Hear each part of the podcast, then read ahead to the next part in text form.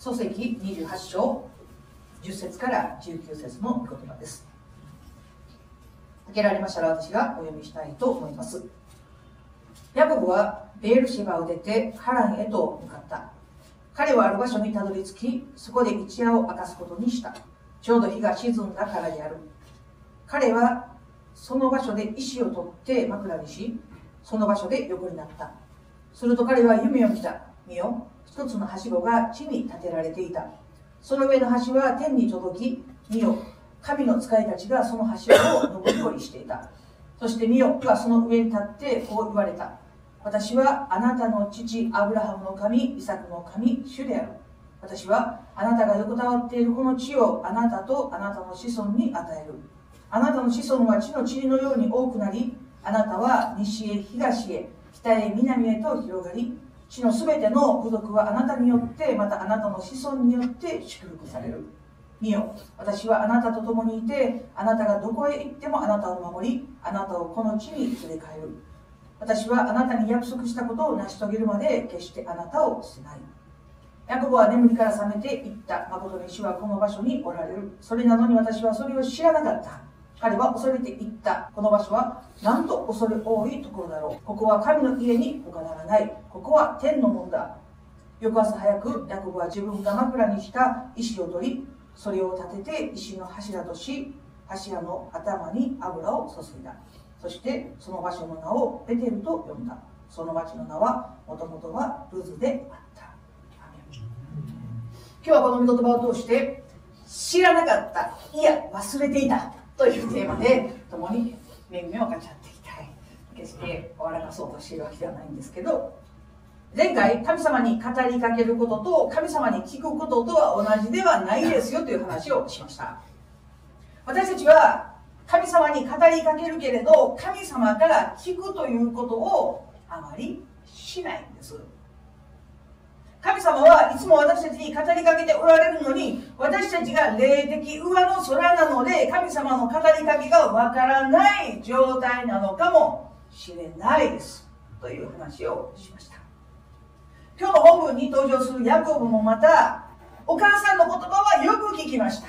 よく従いました。けれど神様に耳を傾けるということがなかった人です。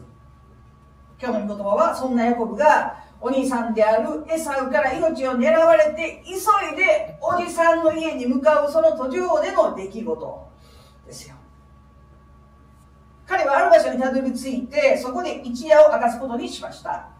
そしてその夜夢を見ました。天につながるはしごがあってそこに見つかいが上り下りしているのを見ました。それだけでもヤコブにとってはものすごい驚きだったと思います。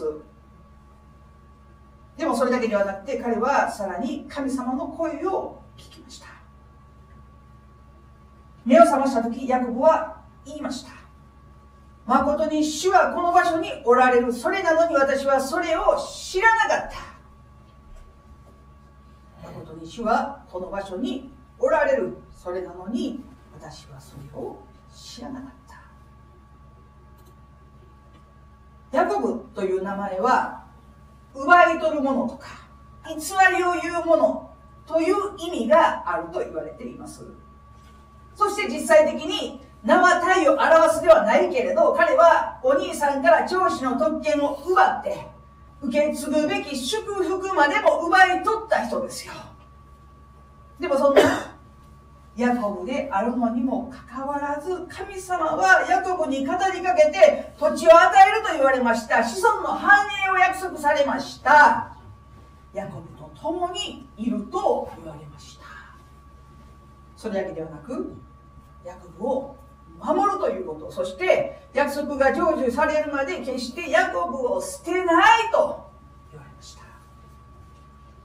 いやいやちょっと待ってください。ヤコブは騙すものなんじゃないんですか？奪い取るものなんじゃないんですか？でも神様はヤコブに約束をされました。ヤコブは自分自身が犯した結果とはいえお母さんの元から離れて石を枕にして眠らなければならない状態の中でこれは想像の域を超えないことですけれどきっと不安だったでしょう。悲しかったでしょう。寂しかったでしょう。それまでのヤコブはお母さん子でしたからいつもお母さんにくっついているような子供でしたから一人でそのような場所に出なければならないということはヤコブにとっては非常に辛い状況でした。でもそんなヤコブが神様からの声を聞いたその瞬間に枕にしていた石を取って石の柱として油を注ぎました。油を注ぐということは神様が語られたその場所は聖なる場所ですよ。それは特別なものですよということの意味です。そしてこの時からヤコブは変わり始めました神の声を聞くということは人を根底から作り変える力があるということを知っていただきたいと思います。たった一つの語りかけを通してその人が変わるということがあります。この時まで彼はまさに霊的上の空の状態でした。目の前のことしか見えない。目の前にあるものを奪い取りたい。そのような考えしかなかったのかもしれない。神様がすぐそばにいて語っておられるのにもかかわらず彼は気づきもしませんでした。ヤコブは自分がいるその場所をベテルと名付けました。ベテルとは神の家という意味です。彼がベテルに建てた石というのは記念碑のようなものであってまた祭壇を意味するものです。すなわち自分の人生において決して忘れてはいけない出来事なので彼はその場所を性別して祭壇を築いたんです。私たちの人生の中においてもこのことが私の人生を変えました。このことを通して私は神に近づきました。これは私にとって聖なる清められた特別な体験なんですということがあるでしょう。私たちはそのところそのところに祭壇を立てて目印にして道から迷い出る時いつもそのところに帰らなくてはならないんですよ。私たちは忘れやすいものですから。神が昔助けてくださったこと神が昔語ってくださったこと神が救いの御手を述べてくださったことを私たちは忘れてしまって言うんです。神様どうして助けてくださらないんですか？神様どうして癒してくださらないんですか？神様どうして働いてくださらないんですか？と私たちは言うんです。だから私たちの心に祭壇を築いて記念碑を立ててこれは神が成してくださった清められた宮業ですということを忘れないようにしなくてはいけないと思うんですけれどアーメンでしょうか。ヤコブが体験したこの出来事は非常に素晴らしいものでした。騙す者であった奪い取る者であったヤコブを一変させるような出来事でした。ヤコブは言いました。誠に主はこの場所におられるそれなのに私はそれを知らなかった。この場所はなんと恐れ多いところだろう。ここは神の家に他ならない。ここは天の門だって。そして私たちも言います。誠に主はこの場所におられる。それなのに私はそれを知らなかった。この場所はなんと恐れ多いところだろう。ここは神の家に他ならない。ここは天の門だって。聖書は何と言ってるんでしょうか。見つかいがマリアに現れた時このように言いました。その名をイエスとつけなさい。その名はインマヌエルと呼ばれる。訳すと神が私たちと共におられるという意味である。聖書はイエス様がいつも私たちと共におられてインマヌエルであってどこに行こうと何をしていようと神が私たちと共にいるということを約束してくださっています。でも私たちは言うんです。私はそれを知らなかった。いや忘れていたって。イエス様ご自身も言われました。私があなた方に命じておいた全てのことを守るように教えなさい。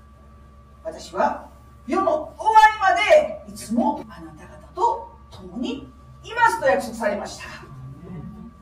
でも私たちは言うんです。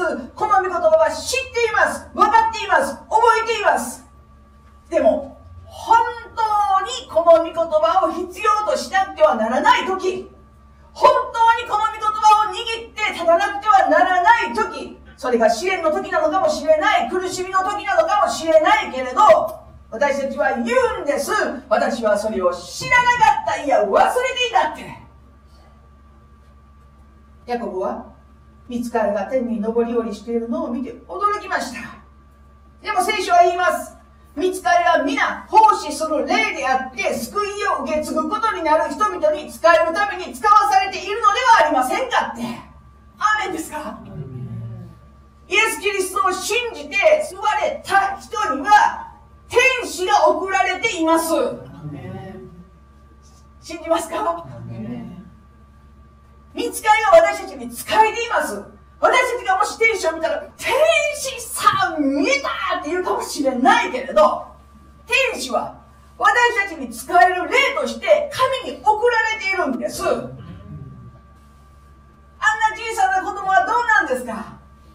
聖書は教えていますあなた方はこの小さい者たちの一人を軽んじたりしないように気をつけなさい。あなた方に言いますが、天にいる彼らの見つかりたちは、天におられる私の父の御顔をいつも見ているからです。小さな子供にも見つかりが使えていて、その見つかりはいつも神の御顔を拝しているというんです。全部聞いています。全部見ています。ヤコブは言いました。この場所はなんと恐れ多いところだろう。ここは神の家に他ならないって。でも聖書は言います。あなた方は自分が神の宮であり神の御霊が自分のうちに住んでおられることを知らないのですかって。ヤコブは言いました。ここは神の家に他ならない。ここは素晴らしい場所です。でも聖書は教えています。私たちの内側が、いや私たち自身が神の宮なんですよって。神が住んでおられる家なんですよって。ヤコブは言いました。この場所はなんと恐れ多いところだろう。ここは天のもんだって。天の入り口だということも意味ですよ。でも聖書は言います。見よ、ここだとか、あそこだとか言えるようなものではありません。見よ、神の国はあなた方のただ中にあるんですよ。もう十分じゃないんですか。でも私たちは言うんです。いや、私はそれを知らなかった、忘れていました。そう言い続けてだからヤコブは記念碑を建てました。祭壇を建てました。二度と忘れないように。迷いそうになった時そこに戻れるように。道を踏み外しそうになった時そこに戻れるように。神が私の人生の中で出してくださったその素晴らしい見業を決して二度と忘れることがないように。祭壇を築かなくてはならないんです。それこそが霊的上の空から脱却する唯一の道ですよ。今日洗礼を受けられた方々に洗礼証書を渡しました。これは普通の症状ではありません。手作りの薄っぺらいものでしかないけれどそれは一つの印です。もし将来神を忘れて道を踏み外して悪に走るようなことがあっても洗礼を受けたというその印は永遠に変わらないんですよ。戻らなくてはなりません。どのような状況の中にあっても戻らなくてはならないと思うんですけれどアーメンでしょうか。最後にヤコブの生涯をお語りして今日のメッセージを終わりたいと思います。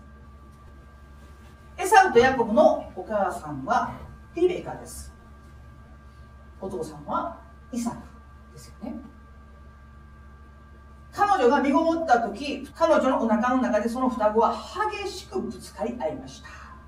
エサウとヤコブは双子です。リベカはこんなことでは一体私はどうなってしまうんでしょうかと神様に祈りました。その時神様はこのように言われました。2つの国があなたの体内にあります。兄が弟に仕えます。これは考えられないことですよ。なんで？長子というのは絶対的な権を持っています。その長子が弟に使えるということなんてありえないことですよ。また不思議なのはその長子の特権というものを決められたのは他でもない神様です。神様がそう決められたのに兄が弟に使えるというんですよ。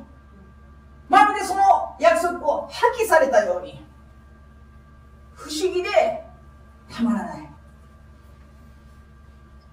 イサクはエサウを愛しました。なぜなら野で乗ってくる肉が好きだったから。イサクはエサウを愛しました。だけど母親はヤコブを愛したと聖書に書かれています。母親は神様からの御声を覚えていたからなのかもしれません。リベカの中にはいつも兄は弟に使えますというその言葉が離れなかったのかもしれません。先ほども言いましたけれどエサウは物動物を狩る人でした。でもヤコブは穏やかな人だと聖書に語られています。私初めてこの聖書の箇所を読んだ気がするんです。ヤコブが穏やかな人というイメージありましたか？私にはありませんでした。でも聖書を語っています。ヤコブは穏やかな人で天幕に住んでいた。天幕ってどこですか？家です。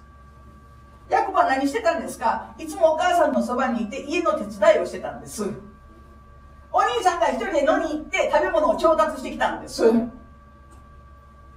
一つ言えることは親の偏った愛情は歪んだ兄弟の関係を作り上げます。だから親は親として平等に子供を愛さなくてはいけない。正しく子供を愛さなくてはならない。それは一つの教訓です。聖書の中にも数々の偏った愛情によって子供をダメにするというケースが記されています。私たちは正しい親としての知恵を持って子供たちを導く責任があると思うんですけれどアーメンでしょうか？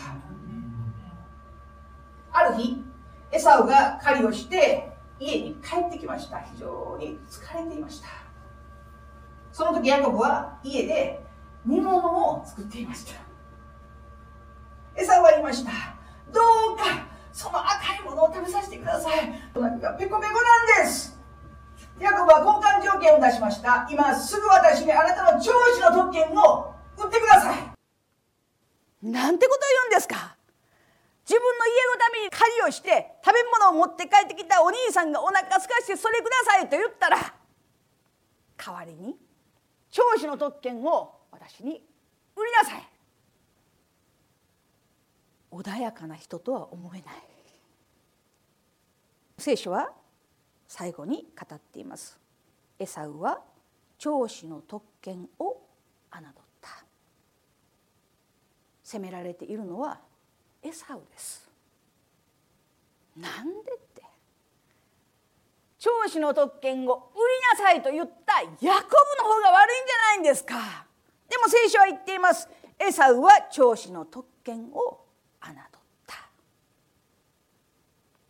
それによって彼はまたその子孫はエドム人と呼ばれるようになったと聖書は語られています。エドム人って何ですか？紅の人という意味ですよ。なんで紅ですか？彼が欲しがったのはレンズ豆です。赤い色をしたレンズ豆です。だから彼はその子孫に至るまで紅の人。ああ紅の人。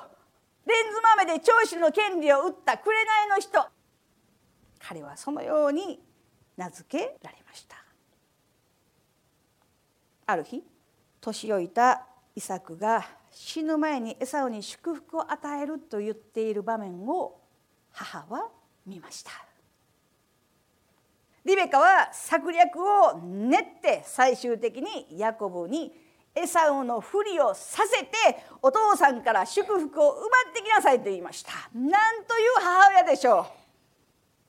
さすがにヤコブも「いやお母さん待ってください。お兄さんは毛がむじゃむじゃででも私はツルツルです。お父さん触ったらすぐ分かります。大丈夫。あなたのために準備してありますから。獣の皮を身につけさせてお父さんが来なさいと言ったらその腕を出しなさい。触らせなさい。そしたらお父さん間違えるでしょう。お父さん目ほとんど見えてないから大丈夫。ひどい話です。お父さんは言いました。あなたは誰ですか？エサウです。声はヤコブのようだけど近く来てごらん。腕を出して触ってもらいました。声はヤコブだけれど確かにこれはエサウだな。どんなに毛深かったんでしょうか？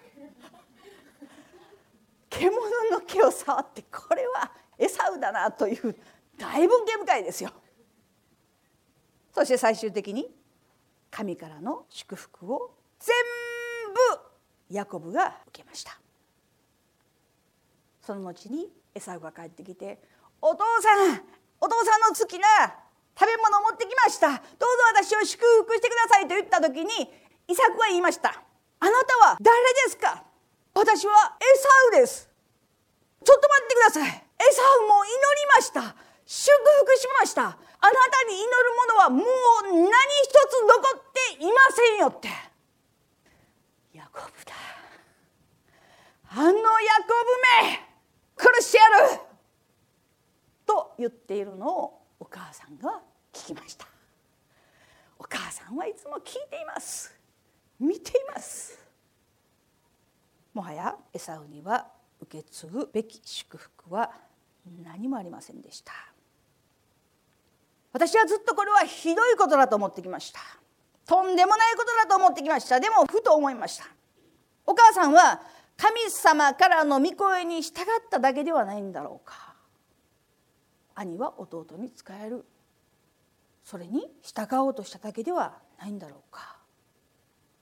兄エサウは長子の特権を侮って弟ヤコブに売りました。空腹を満たすために彼は長子の特権を売りました。軽んじました。それがどれくらいの祝福なのかということが分からなくて彼はそれを売りました。売ってそれがヤコブのものになったというならば長子の特権を持っているヤコブが祝福を受けて当然なのではないだろうかと思いました。そして何より神様がヤコブのしたこと母親のしたことに対して何一つ咎めがないということです。不思議なことです。そもそもなんで弟が兄の上に立たなくてはならないんですか。不思議なことです。最終的に兄から命を狙われているということを知って彼は急いで叔父であるラバンの家に向かいました。ラバンのもとに行った時にラバンは喜びました。あなたは本当に私の骨肉だと言いました。彼はおじさんの家で一生懸命に働きました。そして1ヶ月が経った時にラバンが言いました。ただ働きをするのは良くないから。どうぞあなたが願うものを言ってください。彼は言いました。あなたの娘であるラケルをください。私はラケルを愛しました。妻にしたいんです。そのために私はあなたに7年間仕えて働きます。ラバンは言いました。他人にやるよりはあなたにやった方がいい。聖書は何と言ってるでしょう。ヤコブはラバンを愛していたのでそれはほんの数日のように思われたって。愛とはそういうものです。7年間が数日のように思われるぐらい結婚したかったでしょうか。そしていよいよ7年が経ちました。愛するラケルと結婚できる。その夜が来ました。朝目が覚めて見たらそれはお姉さんでした。お父さんなんてことをしたんですか。私が結婚したいと言ったのは妹です。どうしてお姉さんのレアを与えたんですか？私が愛して約束したのは妹です。ラバンは言いました。私たちの家系ではお姉さんよりも先に妹が結婚するということはありえないんで先言っといてくださいそれ。先に言うといてください。それが本当だったら。だからまず姉を嫁にやらなくてはなりません。もしそれでもまだラケルを愛しているというならば次に結婚しなさい。ヤコブは言いました。分かりました。もう7年働きます。だからラケルと結婚させてください。その間ヤコブは非常に繁栄しましたね。多くの家畜を得ました。全ては奪い取ったものではなくて神様が与えたものでした。でも後の日になってラバンの息子たちがこのように言うのを聞きました。ヤコブは自分のお父さんのものを奪って豊かになっているんだって。ヤコブの繁栄を受けてその恩恵に預かっていたのはラバンです。でも息子たちは言いました。ヤコブが持っているのは全部お父さんのものじゃないんですか。違います。神が与えたものです。そしてラバンの態度も変わりました。以前のようではありませんでした。その時神様はヤコブに語られました。あなたが生まれたあなたの父たちの国に帰りなさい。私はあなたと共にいます。ヤコブはその声を聞いて急いで家族家畜すべてのものを集めてラバンのもとを出発しました。でも聖書にはヤコブはアラム人ラバンを欺いたと書かれています。いや神様がヤコブにその場所を離れて自分の国に帰りなさいと言われたんじゃないんですか。でも聖書は彼はラバンを欺いたと書かれているどういうことなんでしょうか？ひょっとしたらラバンの家を出ることは神様の命令だったかもしれないけれど他にやり方があったのかもしれません。欺いたと言われないやり方があったのかもしれない。騙したと言われることのないやり方があったのかもしれない。神様は確かにエサウではなくてヤコブを選ばれました。その理由は私たちにはわからない。でもその特権を得るためにひょっとしたら他の方法があったのかもしれません。彼はまだヤコブでした。彼はこの時もまだ騙すものであり奪い取るものでした。ヤコブがヤボクの川の岸辺に来た時使いを送りました。お兄さんのところに使いを送ってたくさんの贈り物を持たせてお兄さんがどういう状況なのかを見てきてくださいと言いました。使いは帰ってきました。そして言いました。あの方もあなたを迎えにやって来られます。400名が一緒にいます。お兄さんだけでも怖いのに400人が一緒ってちょっと待って。ヤコブはまた策を練りました。彼は策略家です。彼がしたことまず人々や家畜を3つに分けました。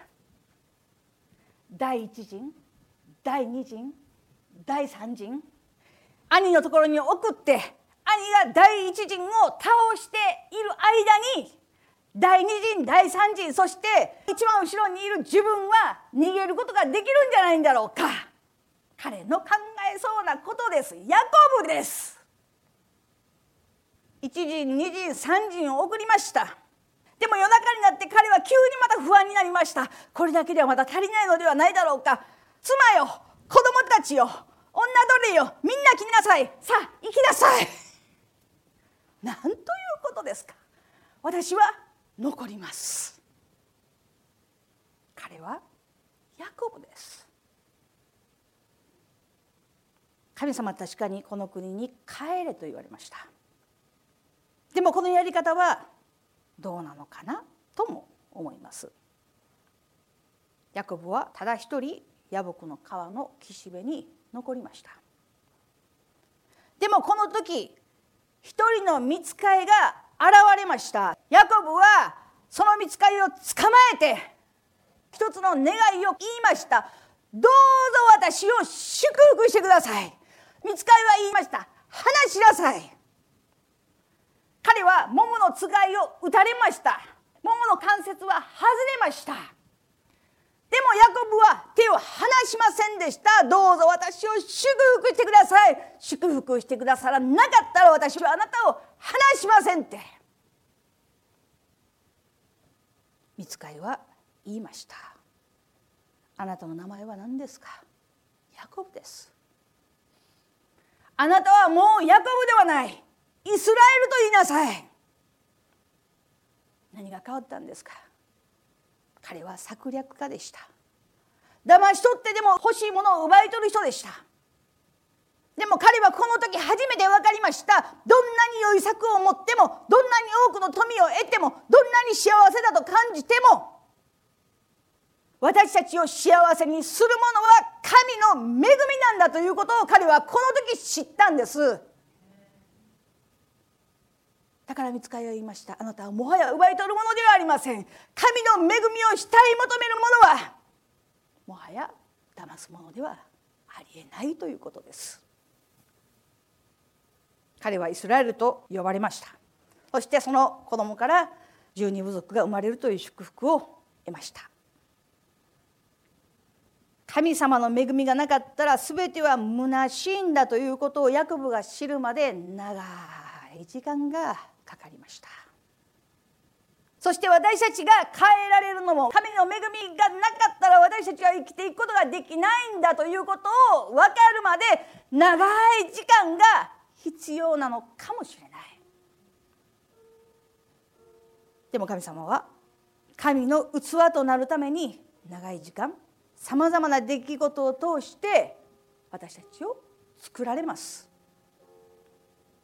お母さんの胎にいるその時から死に至るまで私たちは神の人にふさわしいものとして作り変えられていくことを心から感謝します。神様が私たちを作り変えようとする方法の多くは苦しみです。悲しみです。困難です。いやもっと優しくいいことで私たちを変えてくれたらいいんじゃないんですか？無理です。私たちはいい時には調子に乗ります。感謝することを忘れます。簡単に忘れます。そして言います。得たものすべては私の力なんですよって。これを得たのは私の実力です。これを得たのは私の努力です。これを得たのは私の頑張りです。神はそのようなものにそれ以上を与えることはなさらないです。もしくは今持っているものは奪い取られることでしょう。でも本当に神の恵みが何よりも必要なんだということを知っている人は与えられても感謝します。これはあなたのものです。あなたから託された私は良い管理人です。奪われてもそれは神のものですから。主が与え主は取られる。主の皆は褒むべきかなと心から言えるようになれるまで私たちは作り変えられていきます。口先ではなくて心から主の褒むべきかな。ありがとうございます。心から言えるようになるまで私たちは作り変えられていきます。モーセは立派なリーダーになるまで40年間荒野で訓練されました。彼が用いられたのは80歳です。80のおじいちゃんに何ができますか？でも彼は偉大なことを成し遂げました。神の働きに遅すぎるということはありません。ダビデは王になるまでお父さんの羊を飼いました。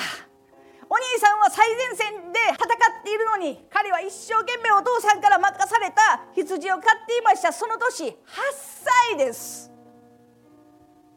でもサムエルは8歳のダビデを見つけて油注いで言いました。あなたは後のイスラエルの王ですって。